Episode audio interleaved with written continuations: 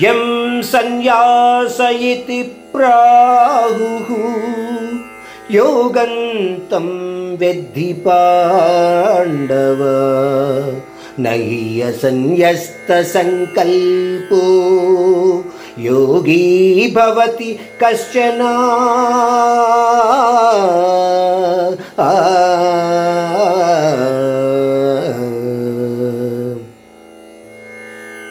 मरिकास्ता సరళంగా చెప్పడానికి ప్రయత్నిస్తూ పరమాత్ముడు అంటున్నాడు సన్యాసము అనపడినది యోగము అని గ్రహించు అర్జున.